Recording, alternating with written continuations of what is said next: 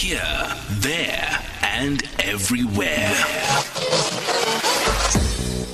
SAFM 105 FM in Bulugwane. So we touched base with almost everybody, and the sector we decided to touch base on uh, with today is the luxury sector, um, because COVID nineteen, as I said, you know, is, is choosing to.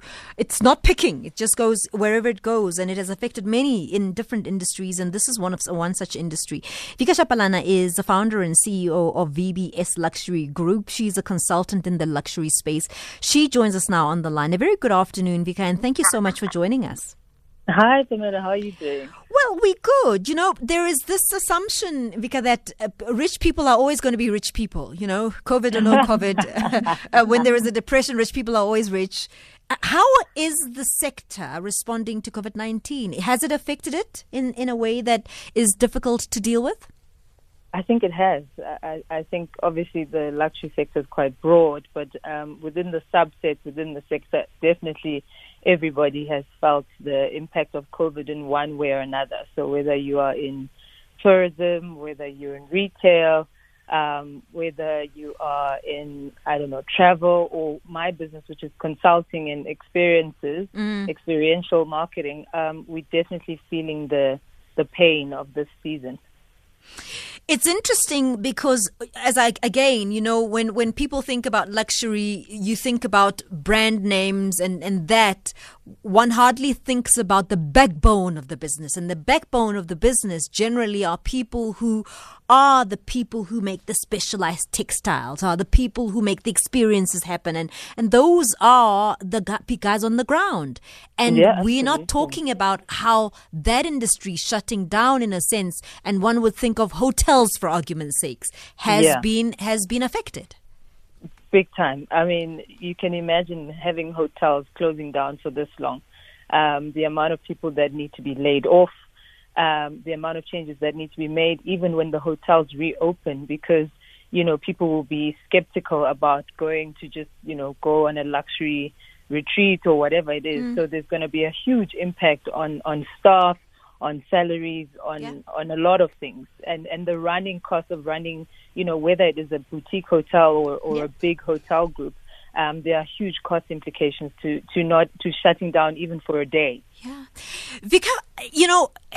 You you've used you use the word experience when you spoke about yes. your business experience was all about people, right? It's oh yeah. It, it's there is the branding of uh, either a, a clothing piece of clothing or a bag or a hotel or whatever, which is the, the, aesthetics, and then there are people who make the experiences happen. So who make those yeah. things come alive in times where we are not even supposed to be hugging our family members. What does that mean for your business?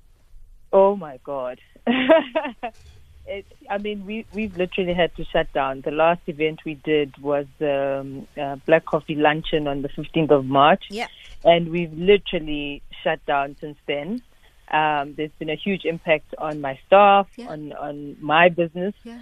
Um, and as we speak, we're busy re-strategizing. So um, the one you know, sort of innovative idea we've had to come up with is at-home experiences, mm. um, where people sort of have small, private, intimate experiences because there are still celebrations that people and milestones that people want to have. So mm-hmm. you'd have that at home. Um, and then the only other side of the business that's really sort of okay is strategy and, and PR mm-hmm. because a lot of that doesn't involve the touchy feel. But from an experiential standpoint, certainly the type of experiences we used to do, mm. um, I mean, we've had to forget about that. Um, sure. And I think we will forget about that until next year. Yeah. So we've sort of now adjusted ourselves to be more strategically strong and more strong in terms of PR consulting. Mm-hmm. And from an experiential standpoint, we've even, you know, made some changes within the business to say there's a part of the business that's being taken over by my partner and she'll run with it because actually I just don't see a future in that whole experiential side mm. for a while. So we've mm. had to adapt and come up with um, with other things that we'll do during this time. So it's it's been it's been tough. Um, there are people who are innovating, and, and I think it's impressive to see. But I think also for me, mentally, mm. this time has just meant that I need to go within and think not only six months or 12 months and think longer term what's the impact of COVID. And for that reason, I'm making a couple of pivots and, and going in different directions, still within luxury, Yeah. but certainly moving away from experiential because um, that, that is a risky dependency at this stage. Isn't that interesting how, and, and, and it boggles the mind that so much has changed since your last event, which was just the other day. Which, I mean, come on. It was just now. just and, and when you look at those images and what we're currently facing and you think such different worlds and this was Yeah. just hardly six months ago I'm telling you, I mean, it was just what was it, two and a half months Yeah, ago? yeah. It is. It is interesting to Yeah. think that it'll be a while before we Wow. are able to have something like, Like that that. again. Um, and to think that you know now we have to go virtual, Hmm. um, we have to go small. You know, not more than ten or twenty packs or whatever it is. no you can You know- forget about that party in the next i mean in the next You, year you two years you can forget about, it yeah. in the next. That's what I said. I said at least up Wow. until December. wow um, I wouldn't think about doing anything like that again. Let me let me bring in my other panelist, uh, Fred Eboka, who has been around for a while and, and has seen some ups and downs because, you know, there's today we're talking about COVID, but there was a time when, for instance, um, counterfeit goods were all over the place and everybody was wearing stuff that looked like it's the real thing but wasn't quite the real thing, which affected the luxury business in a massive, massive way. Fred, thank you so much for joining us. How has COVID affected your business? Oh, good afternoon. Um, obviously, I mean, um, this is very global, and Yeah. South Africa is not uh, uh, special in this, but Hmm. uh, the whole fashion schedule has been disrupted greatly. Hmm. And um, the thing, though, is that I think uh, it's time to actually reimagine how we look at fashion business. Just like you mentioned, um, that after depression um, or during depression, that wealthy people um, certainly still have their money.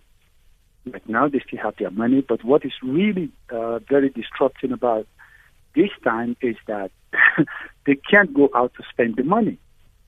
So whether you have the money or not, if you have no occasion to attend, then it becomes really, really difficult. And also, if there's a health uh, issues to it, you know. And um, but what is really surprising is that what I'm actually keeping track of happening in the world of fashion is the fact that about two weeks ago, um, Chanel actually increased the price they have on their goods. Really? So I don't know what Wow. uh, actually uh, motivated that, you know. and so and I'm hoping that uh, other people in my shoes uh, would probably use this time to think less about the challenges and find a way to uh, navigate through it, hoping that um, at the end of the tunnel there has to be the light of a train coming aboard. Yeah. so, but um, fashion world is what it is. It's very finicky on its own. Um, what I personally, what I'm looking uh, towards though is, I, I think that South Africa will not be the same again, and the world will never be the same again. Africa will never be the same again.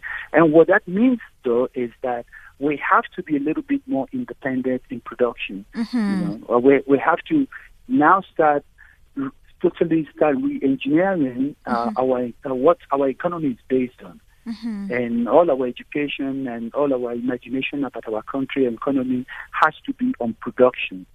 And that is what I would like to see from the government strategic plan uh, after COVID 19. Because otherwise, uh, this sort of challenges, uh, it's something that is going to be more frequent in the world we live in today. And we, we, we cannot be caught unprepared as we have now.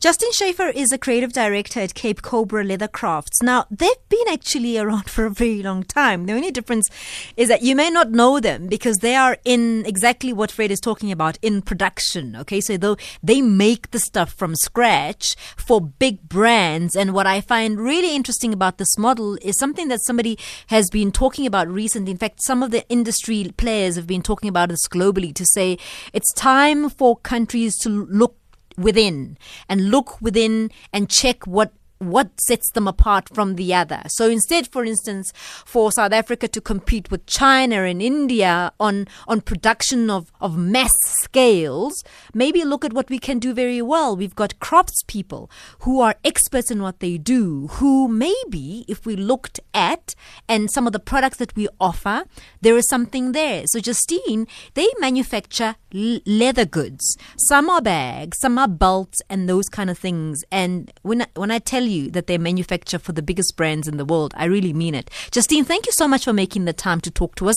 How has your business been keeping up?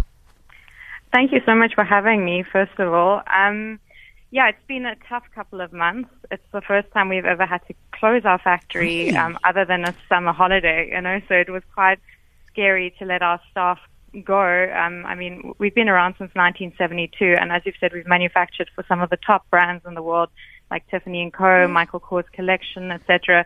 And we employ 65 people, um, people at our factory in Cape Town. So it, it was very scary to to kind of step into the unknown and not know where how we're going to come out of this this shift in I mean everything, you know, like luxury sector will never be the same, manufacturing will never be the same, wholesale will never be the same. So it's a scary scary time for everyone. Um, so we're kind of taking it day by day, definitely, um, trying our best, and you know just staying strong for the people that we employ. Vika, let me come back to you because strategically, I suppose y- you guide these brands, right? And Yes. and help them sort of look at the future differently. And as I said, one of the things that I was hearing was that South Africa, for instance, specifically South Africa, look, needs to look within. You've got Yeah. craftsmen who are really, really good at what they do. You know, who who do those um, bespoke pieces like nobody Yes. does, right? So maybe we should look within and and enhance those people who bead and whatever and those kind of things. But Yes.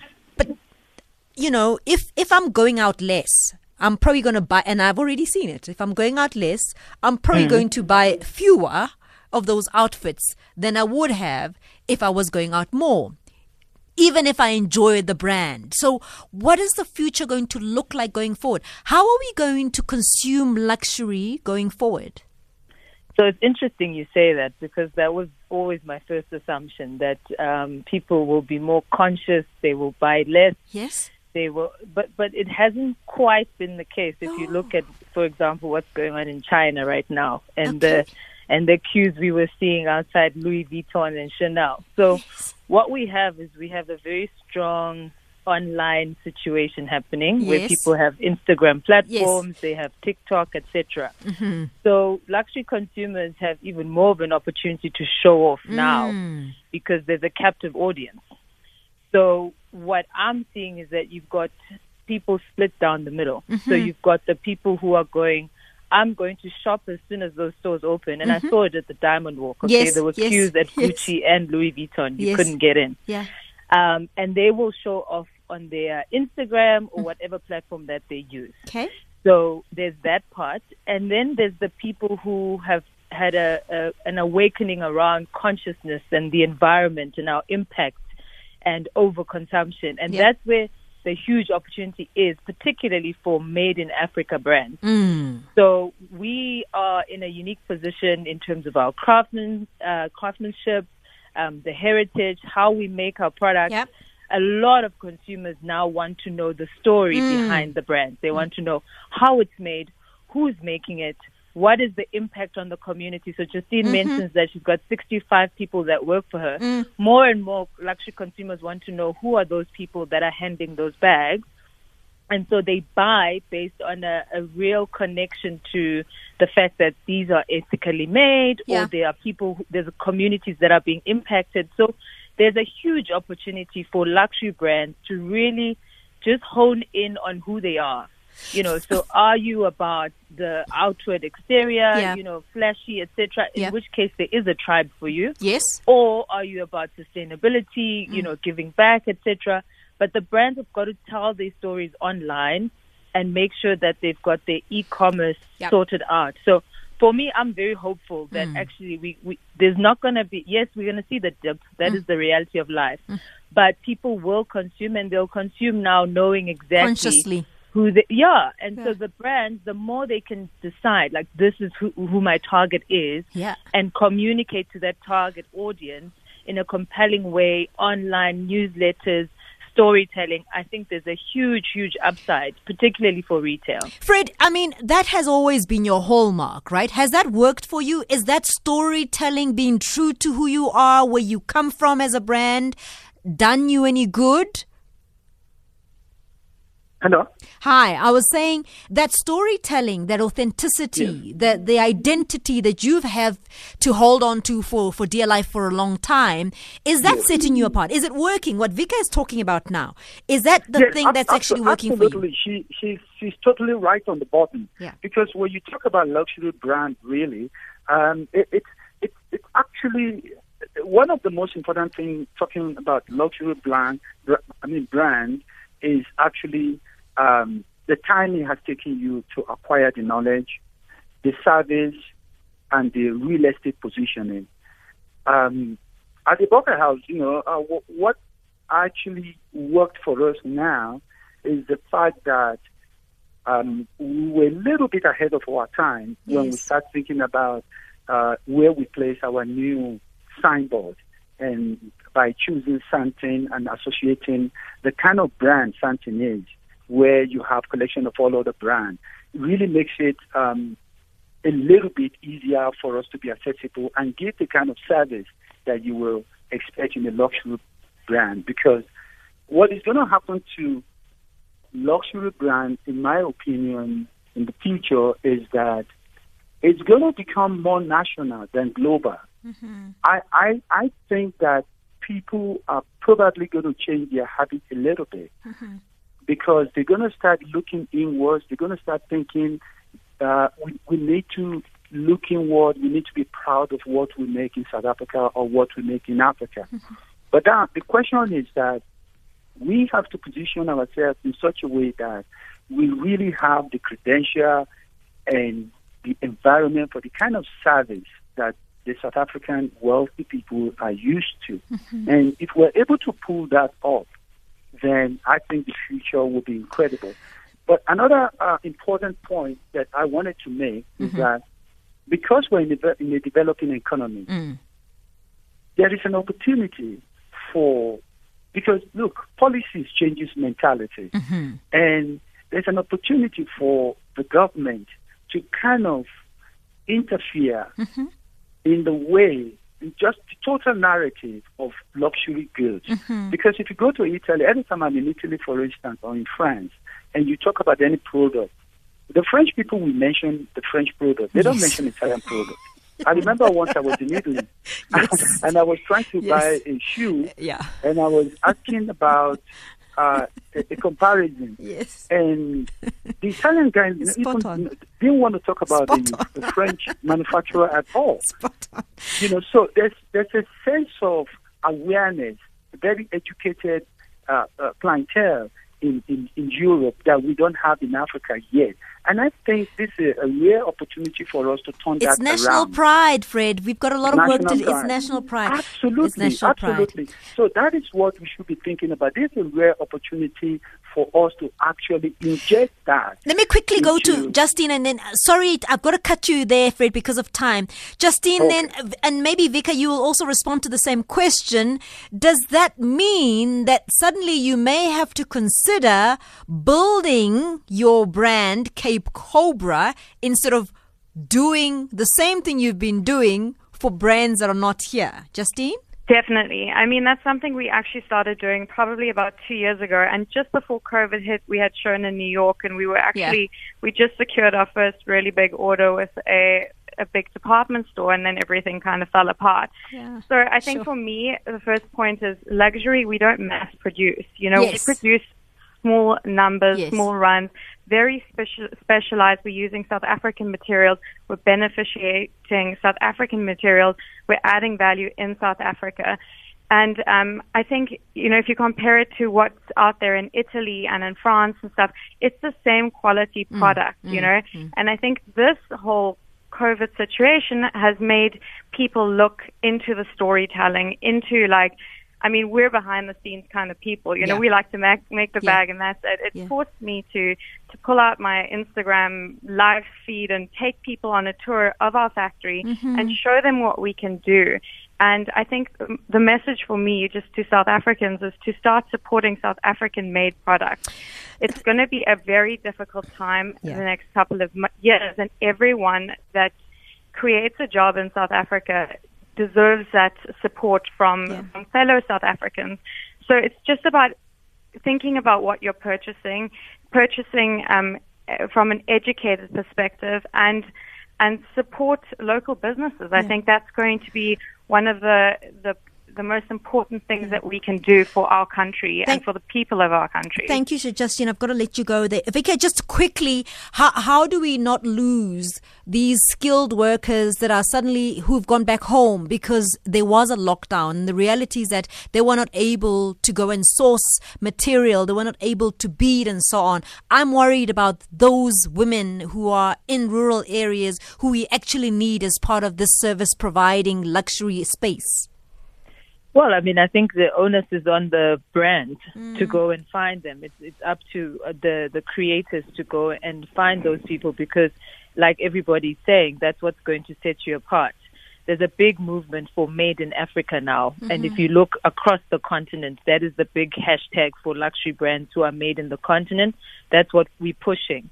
And what does set African brands apart from the rest of the world is that there's just no craftsmanship like what is can be made by the African hand, uh, whether it is weaving, whether Yeah. it is beadwork, whether it is you know just making the most exquisite fabrics, mm-hmm. and we've got to take pride in that.